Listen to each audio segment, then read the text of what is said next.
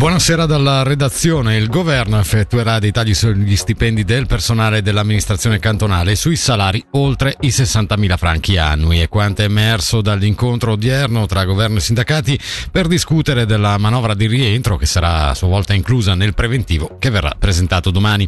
Per le fasce oltre i 60.000 franchi è previsto un contributo di solidarietà fino all'1,45%.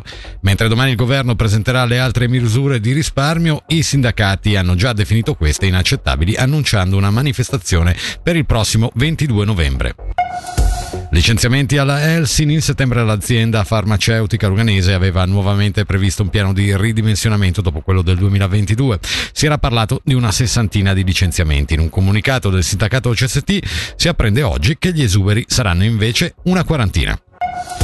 Il Ministero Pubblico della Confederazione ha chiesto una pena di 55 mesi di detenzione per un militante islamista già condannato per essersi recato in Siria, oggi a processo davanti al Tribunale Penale di Bellinzona per aver fatto propaganda a favore dell'organizzazione terroristica Stato Islamico e per il reclutamento di vari membri. Il giovane era attivo negli ambienti salafiti di Winterthur. Dopo lo stop precauzionale in seguito alla caduta di parte della soletta nel tunnel autostradale del San Gottardo, da domani 18 ottobre riprenderanno i lavori per la realizzazione della seconda canna. Nessun nesso col danno alla soletta, costato all'incirca 2 milioni di franchi, causato dalle esplosioni nella canna in costruzione, specifica in una nota odierna l'Ufficio Federale delle Strade, secondo cui la scadenza per l'apertura del secondo traforo rimane fissa al 2029.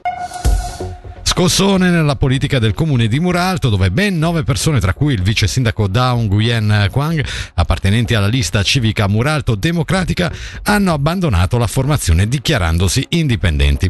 La proverbiale goccia che ha fatto traboccare il vaso sarebbe la bocciatura del credito per la variante relativa al futuro nodo intermodale in zona stazione ferroviaria e le relative conseguenze per il viale Cattori, nonché varie divergenze inconciliabili. E con questo per il momento dalla redazione è tutto. Le notizie su Radio Ticino tornano alle ore 18.